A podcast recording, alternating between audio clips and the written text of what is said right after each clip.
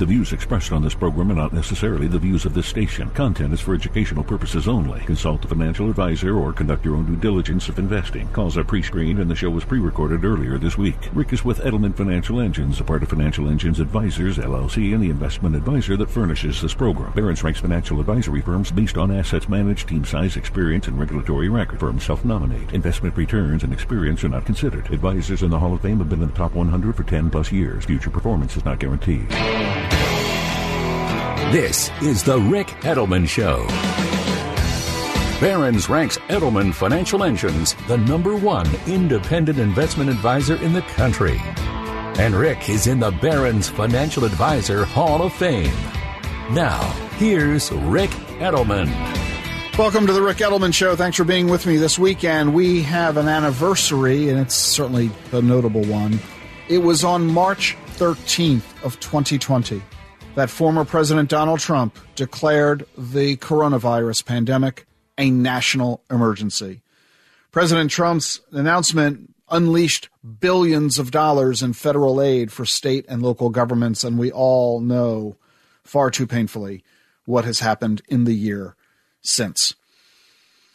Well, we're not out of it yet. The pandemic is still with us. We are excited that so many are being vaccinated, and we now have, for the first time ever, a majority of Americans saying they are willing to get vaccinated. That number is the highest. However, there is still one group that a minority say they're willing to get vaccinated. It is not blacks. It is not Hispanics. It's not women. It is Republicans. Only 33% of Republicans say that they are willing to get vaccinated. So I am hopeful that more and more Americans of all sorts are going to agree to get vaccinated. The sooner we do that, the sooner we are all hopeful that we can get this pandemic behind us. In the meantime, economic challenges persist for many Americans, including small business owners Nearly half of small businesses say they cannot afford to pay their March rent. That's up from 38% in February, which was up from 33% in January. In other words, it's getting worse, not better for small businesses. And it's even worse for minority owned businesses. Two thirds say they can't afford their March rent, and more than half of women owned businesses say they can't afford their March rent. And it's not merely business owners who are struggling, so are members of the military.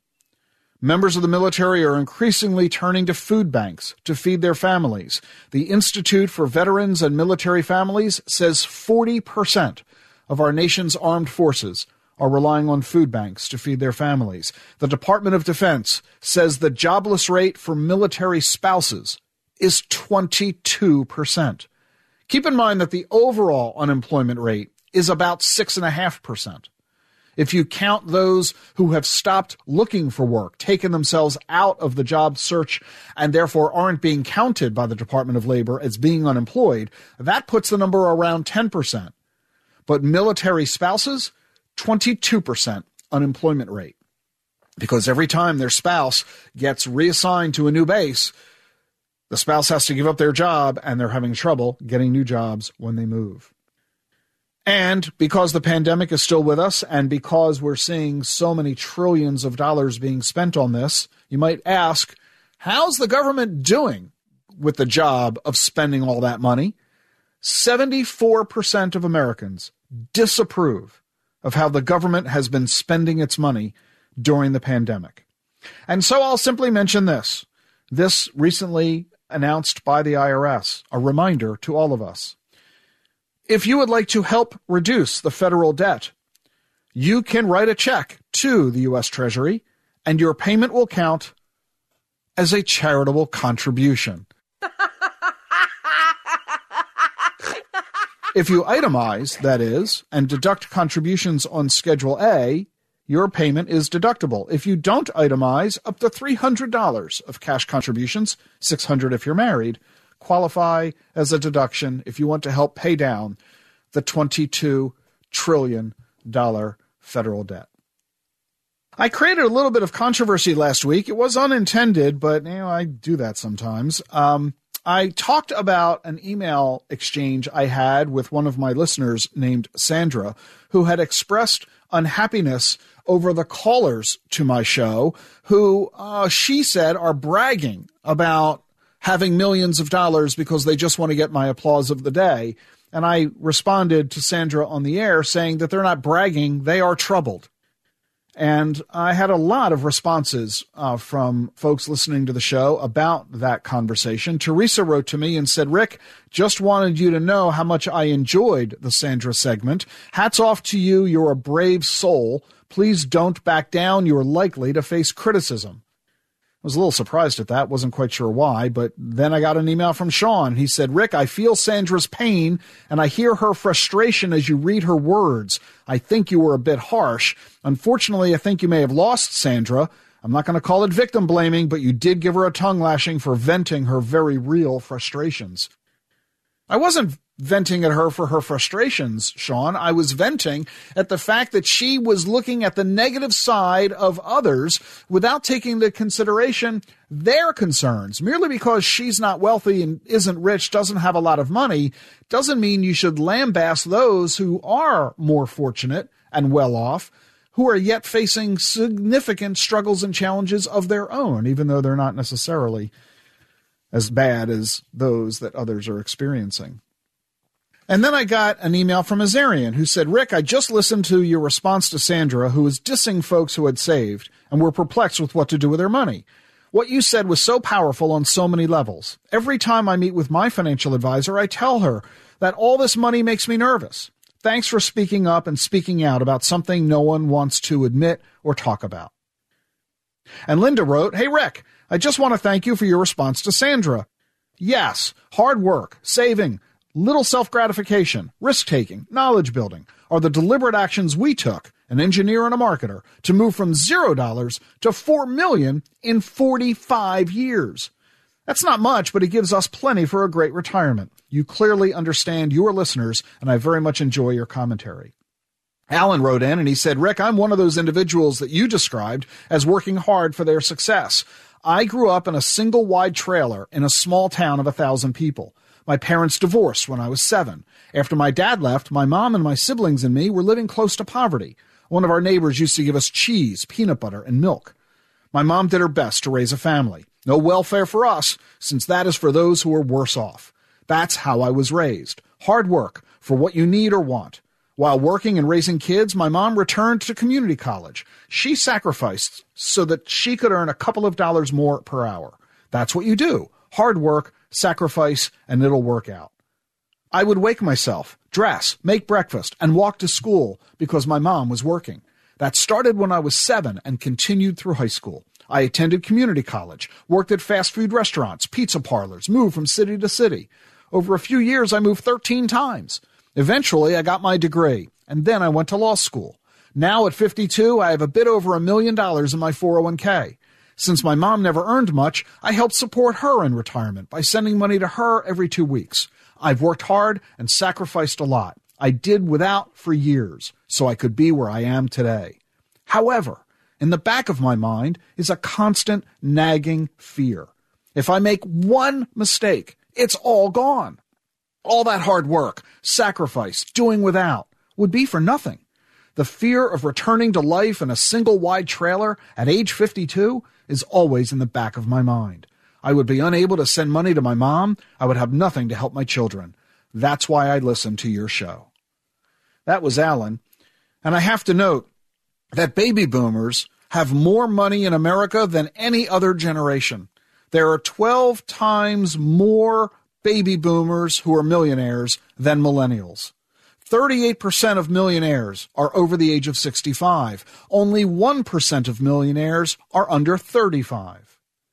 And so it's understandable if younger folks listening to the show who are constantly hearing callers who tend to be older, who have money, to say, oh, I'm disapproving of them and they're flaunting their wealth. No, they're not. They're just reflecting the fact they've been working at it for 10 or 20 or 30 years longer than you. You do what they do for as long as they do it, you'll probably end up just as well as them. And then I had one final email from Michael, and he said, Hey, Ric, can I have the applause of the day? I've been listening to your show for years and I feel I'm doing great. I'm just emailing you to brag. No, Michael, you don't get the applause of the day. We are not here to throw sand in other people's faces. That's not the point. Sandra had a very real concern, and my message isn't Sandra, you're doing things badly. My message is Sandra, don't feel badly because others are doing well. And Michael, let's not gloat. I'm Ric Edelman. You're listening to The Truth About Money. 888 Plan Ric, ricedelman.com.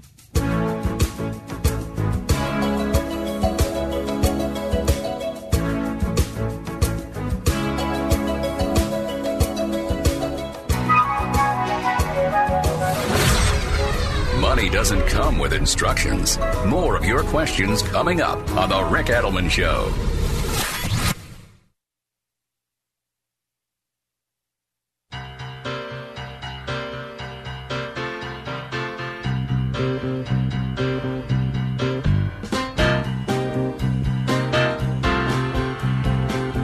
Welcome back to the Ric Edelman Show. March is Women's History Month.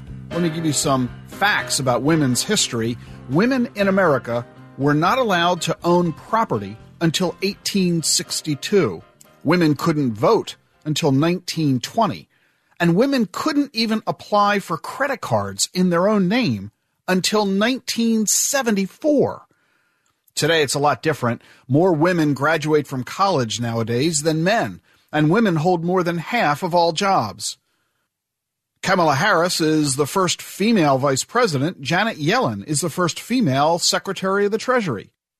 More than 25% of the members of Congress are women, the highest percentage in history. 40% of women are the primary breadwinners in U.S. households, and women own a third of all small businesses in America. Women also hold more than half of all the management and professional jobs throughout this country.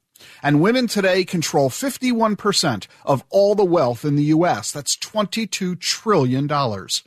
So, yeah, it's Women's History Month, and we're celebrating women's advancement. But women today still earn only 81 cents for every dollar that men earn doing the same job. Women spend an average of 12 years out of the workforce because of caregiving, both children and later parents. Women spend 12 years, men only spend two years out of the workforce. Women therefore retire with only two thirds as much money as men. Women receive lower pension benefits as a result, and they qualify for less Social Security benefits too. In fact, the average woman gets more money from Social Security as the wife of a worker than as a worker herself. And the pandemic has made it all even worse. The worst hit industries employ more women than men travel, education, health services, retail, and women have therefore accounted for 55% of all the job losses throughout the pandemic. Women are spending on average seven hours a week more than men on childcare. They spend five hours more per week caring for the sick and the elderly, and they spend seven hours more per week on housework. And if all that's not enough, women outlive men by an average of five years. The average wife becomes a widow at age 59. And half of all widows in this country earn less than $25,000 a year. In fact, three quarters of a million widows live in extreme poverty. And with 45% of marriages ending in divorce, most women die single, divorced, or widowed. And living longer means more health care costs. The average woman will spend almost $200,000 more on health care and retirement than men. Women 65 plus are twice as likely to develop Alzheimer's disease compared to men, and 70% of all the women in nursing homes are women. And that is why I'm happy to tell you that we are creating a brand new webinar for you called The Truth About Women and Money. It's March 23rd at either 3 p.m. or 8 p.m. Eastern. And joining me throughout this entire program is my good friend, Jean Chatzky, the award winning financial columnist, the finance editor for NBC's Today Show, founder and CEO of HerMoney.com. Jean Chatzky and I have spent decades helping women prepare for retirement and beyond. If you're a woman And I'd especially add that if you're not a woman, meaning if you have a woman in your life, a mom, a wife, a daughter, granddaughters, you need to attend this webinar. Sign up at ricedelman.com. That's ricedelman.com. The webinar is March 23rd at 3 p.m. and 8 p.m. Eastern. See you there. Hey, I have to take notice of uh, a gentleman who passed away very recently, the sculptor Arturo Di Modica. He died. Uh, you don't know the name, but you certainly know the work that he is most famous for. Arturo created the Charging Bull, that three and a half ton bronze sculpture that is outside the New York Stock Exchange in New York City, the iconic bronze sculpture. A lot of folks, though, are not familiar with the history of this sculpture. Uh, Arturo spent two years and over $300,000 of his own money to craft that piece of art. He was inspired by the crash of 87 and he did it as a spoof. His attitude was New York's Wall Street traders are demoralized as a result of the crash of 87. So he decided to create for them this charging bull to lift their spirits. But he did it really as an inside joke. And in fact, his artwork was not requested by anybody. Nobody commissioned him to produce this sculpture. Nobody knew he was doing it. He self funded it. He was doing it at his own facility. And one night, December 15th, 1989, yeah, it took him two years to make this. He showed up outside the New York Stock Exchange in the dead of night, bringing a truck, a crane, and 40 friends to install it right outside the main entrance to the NYSE. Well, the next morning, you can imagine what happened. The officials from the New York Stock Exchange showed up, and they were not happy at what they were seeing. And they had Charging Bull impounded and Arturo was forced to pay a $500 fine and a fee to get it out of the city's impoundment.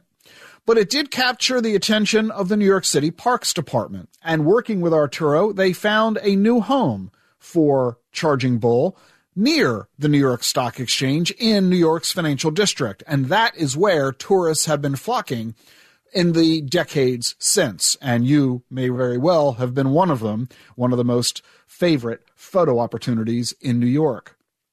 The artwork got another round of controversy in 2017 when the artist Kristen Visbal placed her sculpture, Fearless Girl, right opposite the bull as though she were standing there in defiance of the charging bull.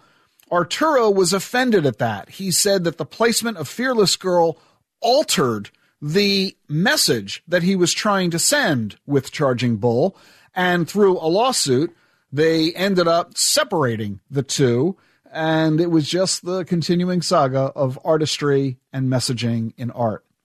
You'll find photographs of both of these items on our website at ricedelman.com, both Charging Bull and Fearless Girl.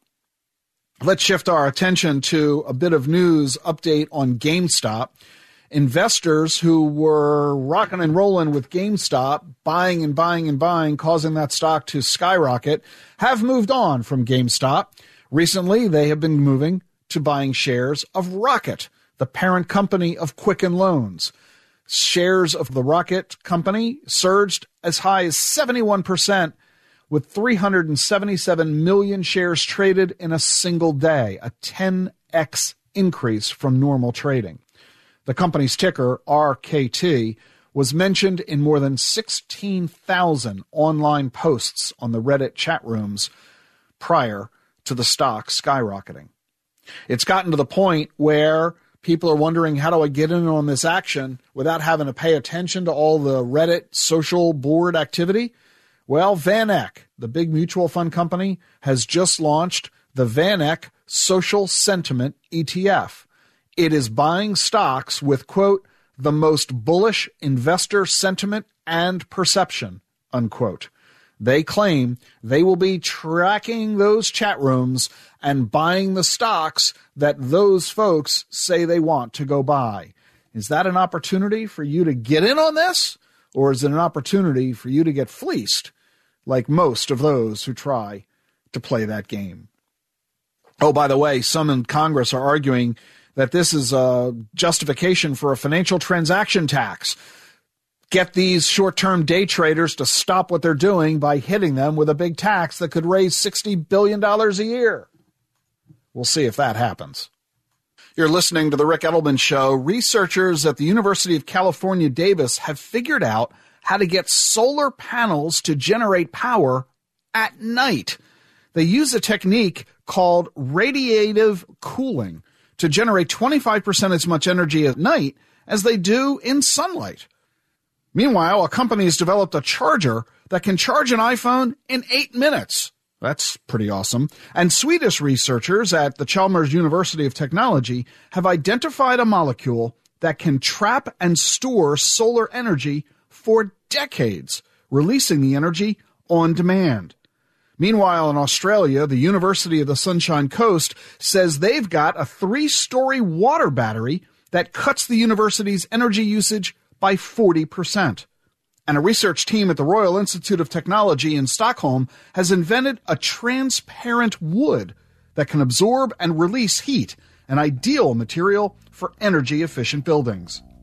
That's just a small taste of the innovative technologies that we're going to soon see in the marketplace. You're listening to The Truth About Money.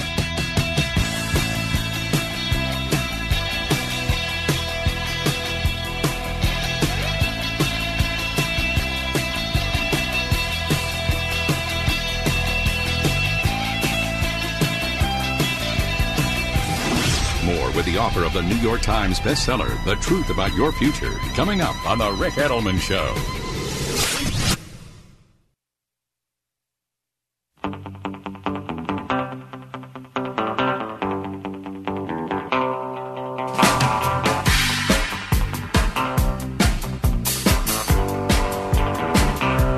To Dover, Delaware, here on The Ric Edelman Show. Take a phone call from Lisa. How are you, Lisa?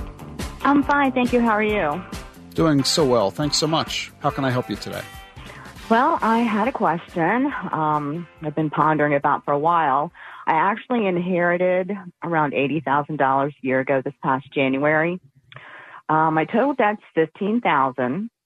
I have used $12,000 of that $80,000 as a down payment on a new car. Is that part of the 15? That being part okay. of the debt. Um, the remaining is two credit cards that I have. Um, I've put the money in a rewards checking account. I know nothing about investing. I'm afraid to lose any of my money and want the money to work safely and as hard as possible for me. Um, I'm not sure how to go about this. Lisa, how old are you? I'm 57. Are you married? Yes, I am. Do you have children? Grown children, yes. And are you working? Yes. What's your income? My personal income is around forty thousand a year. And your husband's? Mm, maybe seventy-five to a hundred thousand. He um he he owns his own business.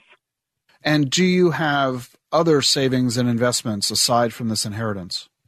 I have personally, I have an, an additional savings account, an additional checking account uh, but I keep the balances fairly low there. I have a little bit that goes in there each month or each pay period.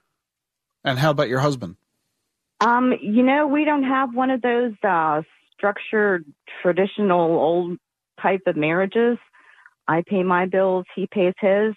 Are you satisfied with that structure? I am. And I'm sorry that you've had a loss in, in your life. Who passed a year ago? My father. I'm I'm very sorry to hear it. Oh, thank you. And so you have no investment experience yourself, from what I'm gathering. Not at all. Where you're working, does your employer offer a retirement plan? They do. Um, I work for the state of Delaware. They do offer some type of defer, but I've not checked into that. Got it. Okay. So, how much money are you spending on a monthly basis? I'm going to say roughly fifteen hundred, and that includes bills and incidentals, groceries, and things like that that I that I do myself. You mentioned that you had $3,000 in credit card debt. I usually uh, pay three to four times what the minimum balance due is. Got it. So you mentioned that you don't want to lose money. Tell me why you fear losing money in investments. My biggest reason is because of where that money came from. And you feel an, an obligation to be a proper steward of the money in honor of your father. Exactly. Got it.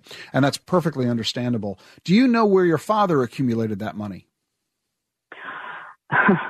Years of hard work. Did he have money in a brokerage account or mutual funds uh, or 401k? Did he have money there? To my knowledge, he only had CDs. Okay. So let me give you some advice. The fact that your father was not an investor helps explain why you aren't an investor either. Uh, because the traits we often have in life are provided to us through our upbringing. Um, this is why children of actors tend to become actors, and children of doctors tend to become doctors, and children of investors tend to become investors, and children of savers tend to be savers, and children of spendthrifts tend to be spendthrifts. What do they say? The apple doesn't fall far from the tree. So, first, I want you to pay off the rest of those credit card bills. The amount of money you're spending in interest is dramatically more than the interest you're earning on the savings uh, on that cash. All right? Okay. Next, I want you to join the retirement plan that is offered to you by your employer. The next thing that I want you to do is to take the remaining cash you have and leave it where it is. And I want you to read a book called The Truth About Money. Okay. It's a great book. Do you know why I say that it's a great book? Tell me why. Because I wrote it. Oh, okay. So I want you to read this book, which, by the way, was named Book of the Year when it was first published in 1997 and was an instant bestseller. And this book is written really for you. It's written for people who don't know much about money or investing and it doesn't just cover the world of savings and investing. It also talks about wills and it talks about retirement and it talks about buying versus leasing cars. It covers pretty much the whole gamut of personal finance. And the reason I want you to read this book is because it'll give you information that you have not obtained from your parents. You didn't get it at school. You haven't gotten it from your employer. So I want you to learn about the world of investing to help you decide if you like the idea of investing. In other words, I'm not going to try to persuade you to take risk with your money and invest it into the stock market because we know the market is risky, we know it's volatile, and I don't want you to invest today and have it lose tomorrow and you'll feel terrible and filled with guilt and how you've mismanaged your dad's legacy. I don't want to do that. I'm not going to suggest you do anything different with your money. I'm simply going to suggest that you begin to educate yourself. And the truth about money is really fun to read. Uh, the footnotes are hysterical, if you ask me. It's full of charts and graphs and cartoons and funny quotes. You'll really enjoy reading this. And you don't have to read the book cover to cover. You can go straight to the sections on the book that talk about investing. And once you read that, you'll then be able to be in a position to decide if you want to continue leaving all of your money where it is in the bank or move some of it, not all, just some of it. In other words, let's take some baby steps. No dramatic changes, no big, huge decisions. Let's just take some baby steps. Pay off the credit card debt, keep paying it off every month in full, join the retirement plan at work, and read the book. Okay. So you suggest um, once I do pay those credit cards off, to go ahead and use them here and there and just pay the balances off. Don't just let them sit with a zero balance. Right. In other words, you can continue to use the credit cards. That's great. I love credit cards, but I want you to pay the bill off every month when the bill shows up. Okay. Okay. Got it. That way you're not paying interest on the use of the money. Right. And I'm going to put you on hold. Off air, I'm going to get my team, my producers of the show are going to get your address and we're going to mail you a copy of my book. Oh, awesome. I was going to go ahead and look for it as soon as we finish talking. Well, I want everybody else to go to Amazon and buy it online, but for you, I'm going to send you a copy of the book. I really appreciate that. I do. Um, I know it's something too that my husband will be interested in uh, reading. With uh, with our age, we're the same age. Of course, you know we're thinking about retirement and what have you. And he's in a different position from me, being a business owner with property and, and what have you. So I'm, I think he'll enjoy reading it as well. I'm really glad you said that because I was hoping to get your husband engaged in this conversation. All right. Thank you so much. You're very welcome. That was Lisa in Dover, Delaware, here on the Ric Edelman Show. Triple Eight Plan Ric, and the book, The Truth About Money, available at your favorite booksellers online. You got a question for me? You know, you could record your voice on your smartphone and send me the file to askric at ricedelman.com. I got an email from Doug with his audio recording. Here's his question. Ric, this is Douglas from Vienna, Virginia. My father has a significant amount of stock that he is considering using to benefit his grandchildren. The most immediate option we have been discussing is supporting some of their college expenses. I know that stock can't be rolled into 529 accounts, so what alternatives for the transfer and sale of the stock should we explore that would preserve, as much as possible, the value of these assets from a capital gains perspective? The cost basis of the stock in question is very low compared to the current value. Could capital gains be avoided if any of this stock were transferred to an IRA? Thanks, Ric, and I look forward to hearing your response. Uh, Doug, I've got some bad news for you. There is really no practical, effective way to avoid the capital gains tax on the sale of the asset. No, you can't roll over investments to an IRA. The only money that can go into an IRA is based on earned income. And so you can't move an asset into it uh, in that way to avoid taxes. If, even if you could, it would make it worse because it would then come out of the IRA as ordinary income, not capital gains. So that would actually make it worse, even if you could do that.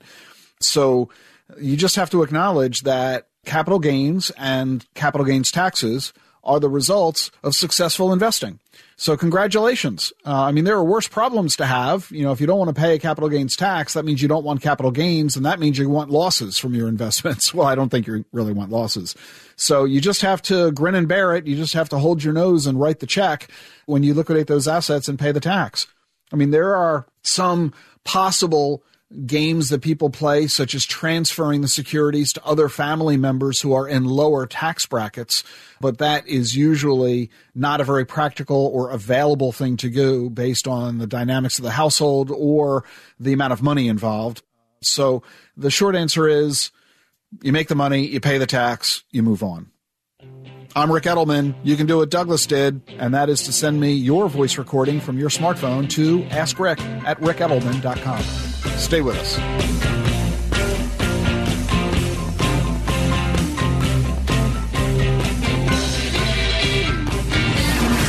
For more information on what you need to do now, go to ricedelman.com. That's ricedelman.com.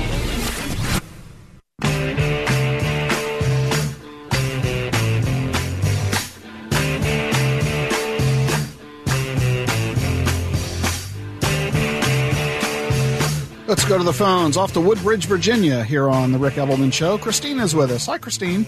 Hi. How can I help you today? Well, my question is I've got a savings account for my granddaughter, and she's just turned 12. Mm-hmm. And so mm-hmm. over the years, since she was born, I've been just dumping some money into an account. And so I've, I've gotten up to about $20,000. Wow. Yeah, I look at the interest and I'm going, oh, this really stinks. I, I'm looking to try to figure out how I can um, help this, you know, get this money to grow some for her. Um, how how to invest it. What is it you want the money to be used for? Well, for you know. No, I don't know. That's why I asked. I know. I'm sorry. So not for school. So the five, like a 529 is more something that her parents are going to take care of. So okay. this is like for big events in her life, you know, that she chooses to do. Like, you mean weddings? Yeah, like um like car, like, you know, wedding. Got it. Whatever. So so we've got three different ideas, car, wedding, house. Those tend to come at very different ages. Car can come as quick as 16, just as soon as 4 years. Uh, wedding might not come for 10 or 15 years. A house could come 10 to 20 years. So the reason I'm highlighting this is that the date we think the money will be used has a huge impact on the investment we would recommend. In other words, if you're thinking of a car in as little as four years, then I would say keep the money where it is because if you're going to use the money in a relatively short period, you know, who knows what the stock market might do in a relatively short period of time. But if you're more like thinking of wedding and house, which is more like 10 plus years away for either of those, then we can be more aggressive in the investing and use mutual funds that invest in stocks, for example. And if you're not sure, or more accurately, you want to do it all, then I would say do a little bit of it all. Leave some of the money in the bank, put some of the money into stock funds. Okay, so I think that's um, I what I would like to try to do, and kind of went and looked stuff up and realized I don't know what I'm doing. um, mutual funds. No, well, no, wait, wait, wait, wait, wait. Let's start with the premise that you don't know what you're doing. I don't know what I'm doing. then stop trying to do it yourself. okay.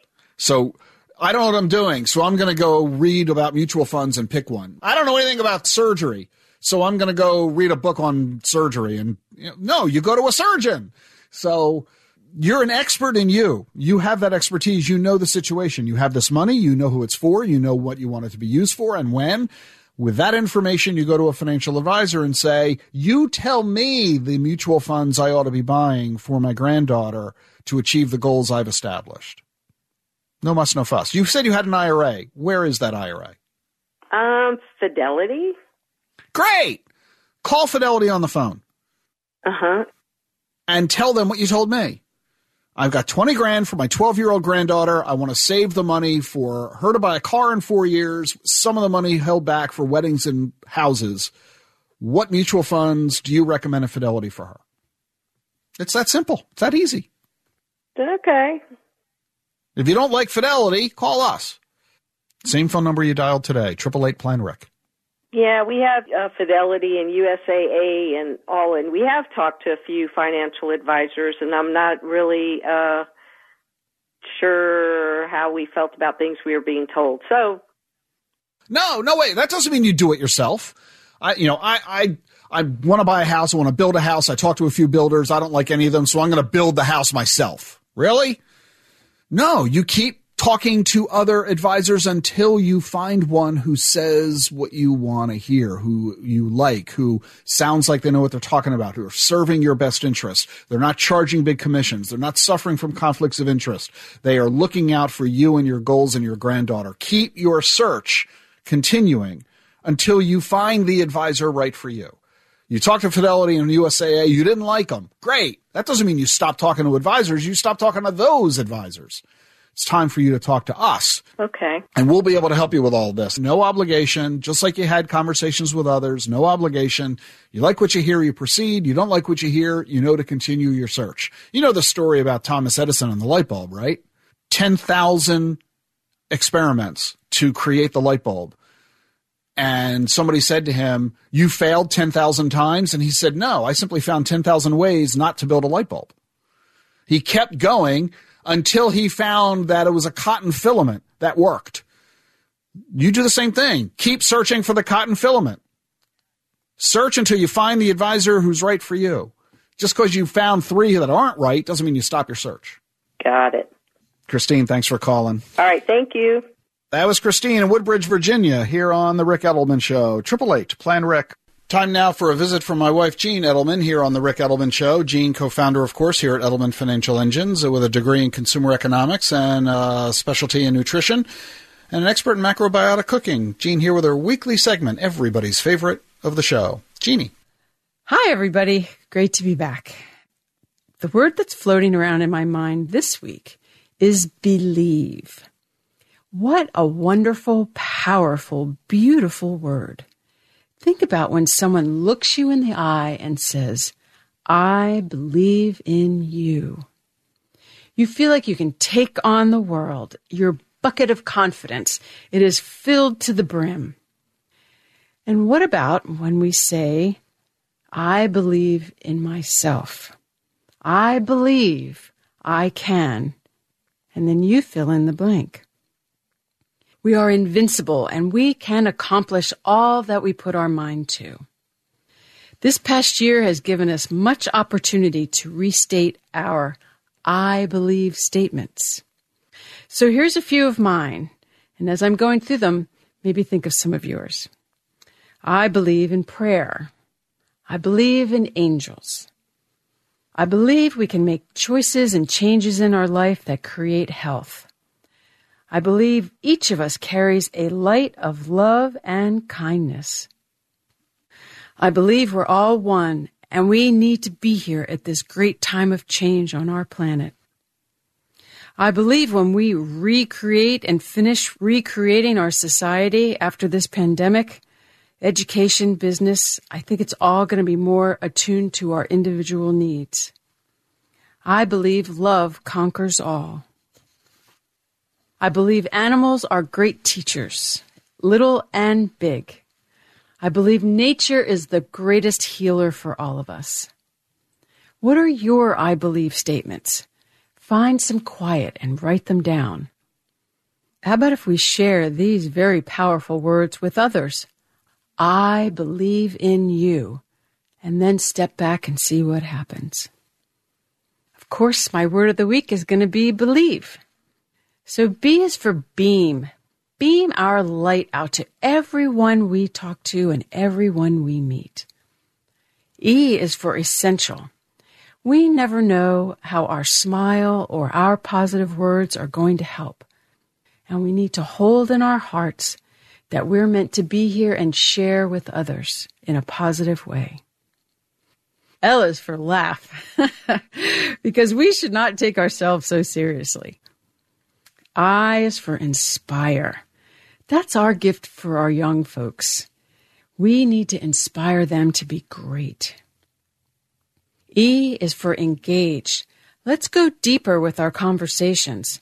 Once we get vaccinated and we're starting to be with our friends and family face to face again, let's ask the questions that we tend to avoid. And I bet we will be pleasantly surprised.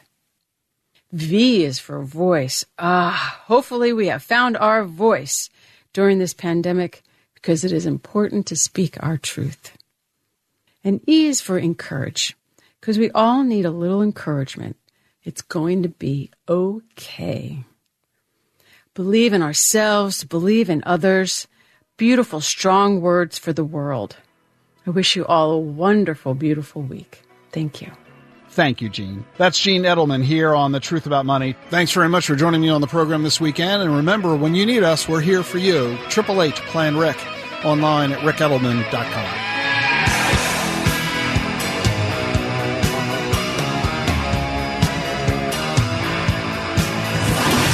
providing personal finance advice for over 25 years. This is The Ric Edelman Show.